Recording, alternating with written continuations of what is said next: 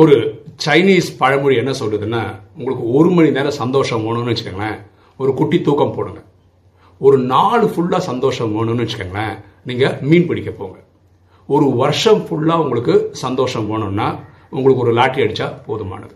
உங்களுக்கு வாழ்க்கை ஃபுல்லாக சந்தோஷமாக இருக்கணும்னு வச்சுக்கோங்களேன் நீங்கள் அடுத்தவங்களுக்கு உதவி பண்ணுங்க. நம்ம அடுத்தவங்களுக்கு உதவி பண்ணும்போது நம்மளை நம்மளே ஹீல் பண்ணிக்கிறோம்.